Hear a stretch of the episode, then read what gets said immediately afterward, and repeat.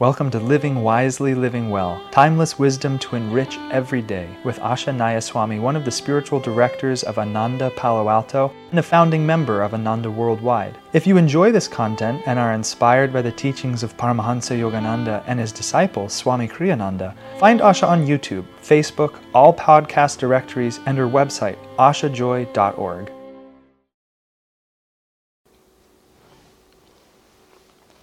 Living Wisely, Living Well, February 3rd. If someone impugns you or your honor in the sense of attacking your good name or reputation, ignore him. If that isn't possible, seek a graceful, even a humorous way out, like the American in France who once met a Frenchman's challenge to a duel by selecting for weapons apple pie at 10 paces. After all, what is that false honor but an affirmation of ego, the root cause of all suffering? Suffice it if you, fo- if you, following your own conscience, act honorably. People's unflattering opinions of you are not your problem, but theirs. Well, this is a, a very uh, interesting one. Swamiji always loved the apple pie at 10 paces. That was a story his father told him. His father, who was uh, an oil geologist who spent most of his career in Europe, he was in Europe, he was in Egypt. He lived. Uh, he was mostly he lived an expatriate life until actually after World War. Let's. After World War II, he came. During World War II, he came back to America. Afterwards, he went back. He went to Egypt. So he spent a lot of his career in countries other than America. And at one time, I think when he was living in France, um, somebody took exception to him and just challenged uh, Swami's father to a duel, you know, this big thing he wanted to duel. And his father did exactly what Swami is suggesting here. It's like, you know, no, I'm just simply not going to do it. I mean, the entire enforcement of I've challenged you to a duel and you must go out there is that somehow you think it actually has to do with your value as a human being. And there's a great many things in life that are reinforced by public opinion, but actually have no force whatsoever. When I was about 15 and was getting into, first it was the beatniks at that point, then it shifted into the hippies.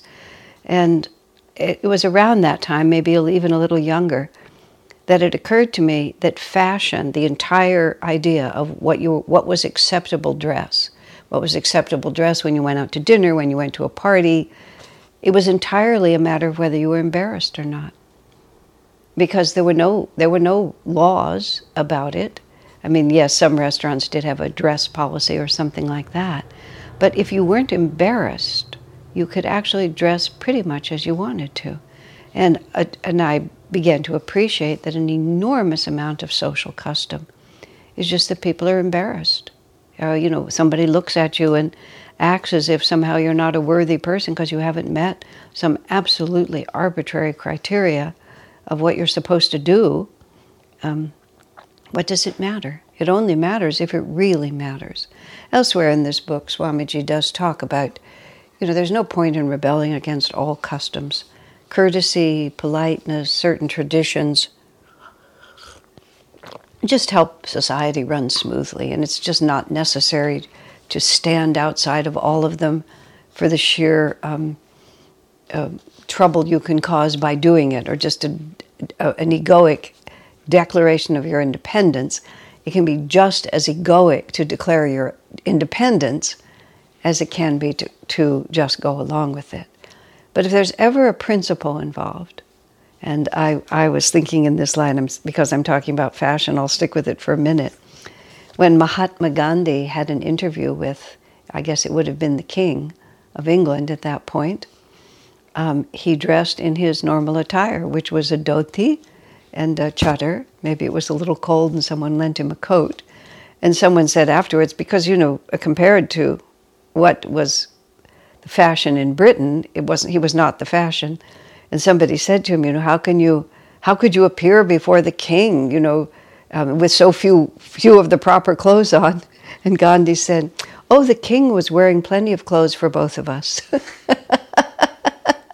it was just a perfect answer. There's no moral principle here. This is just the way you do things. It's not the way I do things. So Swami's also talking about that. Sometimes people attack other people. They just want to.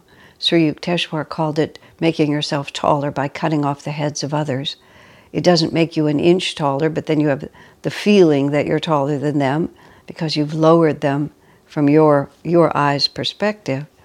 But people who tear other people down, attack your reputation, if, if there's a valid criticism, then self evidently you should pay attention to it and, and do your best to right the wrong. But if it's merely malicious or, or an attempt to get power over you or revenge and just all kinds of, or to sell newspapers that people will do, Swami says, don't bother. Especially if it's just, you know, in the personal context of people just talking against you within your own small circle. What, what difference does it make? It's a very important question. Why do I care? And then, why do I care sort of gets me thinking about what is my self worth based on? How vulnerable am I to the, the ever changing winds of, of everybody else's point of view? Do I have a center of integrity of my own that's based on values that I myself have chosen? Or am I just a flag blowing in the wind? And if the breeze blows to the east, then I run to the east. If it blows to the west, I run to the west. Then what kind of security do I ever have? If in the short few years that I've lived on this planet, I mean, everything changes. It's just always changing. Um, Swami Kriyananda remarked, uh, Reader's Digest, which um, I, I think it still exists as a magazine. Everything has been changed by the um, digital world. But for years, I used to read that magazine. I enjoyed it. It was kind of a, um, it, it just it it had it a lot of, had a, a lot of heartfelt stories and a lot of human interest stories, and I always enjoyed reading it.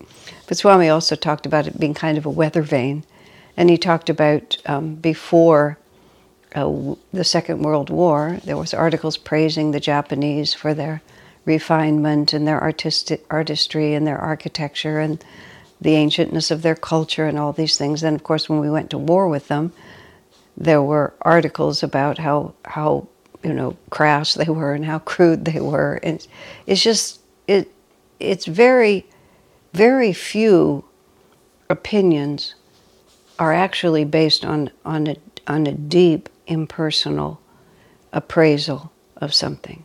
So it's it's very very good practice in our lives to to to know who know who you are, to really know who you are and to know what your values are. I had the interesting experience. It was extremely interesting. I've been part of Ananda since 1969. I moved into an Ananda community in 1971, and I have been full time with Ananda home, job, and church, as how Master himself put it, ever since then. And for most of the time, uh, Ananda's public reputation was extremely positive. But there was a, a, a period in the middle, in the mid 90s, when we were subject to a, a completely fabricated but well financed um, and very viciously carried out attack on Swami Kriyananda on Ananda itself, on uh, I wasn't named as a defendant, but I appeared in some of the documents, and we were just accused of being a vicious cult. Just name everything that a cult could be, you know, abuse, sexual abuse, financial abuse, enslaving weak-minded people, uh, you know, dogmatic cruelty, and just you name it, it was it. In fact, literally, the lawsuit was lifted. It was it was a boilerplate lawsuit that the same attorney had filed against another group because in a couple of places he forgot to change the names. I mean, it was really awful. But it got a lot of publicity because those sorts of things do. And in the end, actually, it didn't even go in our favor, which was complete miscarriage of justice, but that's beside the point. But there was a period of time when the, there was a local paper that was just getting started. It was a freebie uh, that was just passed out, you know, in the real estate ads and so on. We keep it going. But there was this big trial going on, and a local group was suddenly, you know, everyone suddenly thought we had this evil cult in our midst, even though we'd lived quite harmoniously here for a long time. And for many weeks, almost every day, there was a scathing article about us. You know, search for the Swami's treasure, references to the Swami's harem, you know, really unflattering pictures, terrible, terrible um, interviews with awful people. It just it was quite quite interesting. So you couldn't be part of Ananda because it was comfortable to be so. You had to actually ask yourself, what do I really believe? What is my actual experience? And it was it was very salutary. In fact, it was the making of us in many ways, because it, it was either a true perception from true experience, or it was just a comfortable berth until the wind started blowing in the opposite direction. I mean, think about after Jesus was crucified. I mean, he was contra- Jesus was controversial before his crucifixion. There was a tremendous amount of controversy as to whether he was the Messiah, was he the Son of God, was he an instrument of Satan. Um, the, the, there was a corrupt priesthood, and they opposed him fiercely, and that priesthood had a tremendous amount of power. And it was just always, when you read in the Bible, it's just that it was always going back and forth. Where is he? Who is he? Do you believe it? He he healed the blind, he raised the dead. Did he really, or is it just a sham? And then Jesus comes triumphantly into Jerusalem on Palm Sunday, and it was the first time Jesus really allowed his disciples to honor him in such a public way, and that was, you know, sing out Hosanna to the Son of David, blessed he who cometh in the name of God. And the people were laying down their cloaks and ripping branches off the tree. This is why it's called Palm Sunday, just to line the roadway so that the donkey he was riding on wouldn't have to step on the dirt, but would step on the, the pathway that they had laid. And with, in less than a week, he was crucified. And so the disciples thought, finally, Jesus is coming into his kingdom, and they mistakenly thought it was the kingdom of this world. Jesus, Jesus knew, but they didn't. I mean, even to the point where it was, it was mass confusion when Jesus was arrested, and only a few actually were there at the foot of the cross. And even Peter denied that he was Jesus' disciple. He recovered. But in the panic of the moment, when the whole world was screaming against him, it, Peter lost his own center. Now, it's in a sense comforting to know that even as great a disciple of Jesus as Peter could be thrown by the angry screaming of the mob and could be disconcerted to the point where he feared for his own life if he admitted that he was Jesus' disciple. After so Peter denied three times that he was that he even knew Jesus. And then after Jesus resurrected, three times Jesus asked him, Do you love me? And three times Peter got to say, Yes, Lord, you know I love you. And so all the karma went to zero. But that's one of the most dramatic examples. What do I believe and why do I believe it?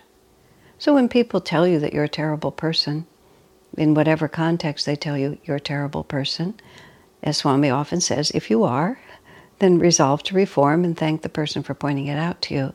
And if not, what difference does it make? And as Swami says, if possible, even diffuse it humorously. Then he loves that story about, you know, your honor is at stake, sir. I demand a duel. Okay, then we'll go out there and we'll throw apple pies at each other. I mean, how, how about how silly can that be? But why would I risk my life merely because you have insulted me? You know, if you're if you're so unhappy in yourself that you think that you're serving some good by trying to tear someone else down, as Swami says quite simply, that's not my problem, that's really your problem. And I think I'll just leave it there. So Swami says to us if someone impugns you or your honor in the sense of attacking your good name or reputation, ignore him. If that isn't possible, seek a graceful, even a humorous way out, like the American in France who once met a Frenchman's challenge to a duel by selecting for weapons apple pie at 10 paces. After all, what is that false honor but an affirmation of ego, the root cause of all suffering. Suffice it if you, following your own conscience, act honorably. People's unflattering opinions of you are not your problem, but theirs. God bless you, my friends.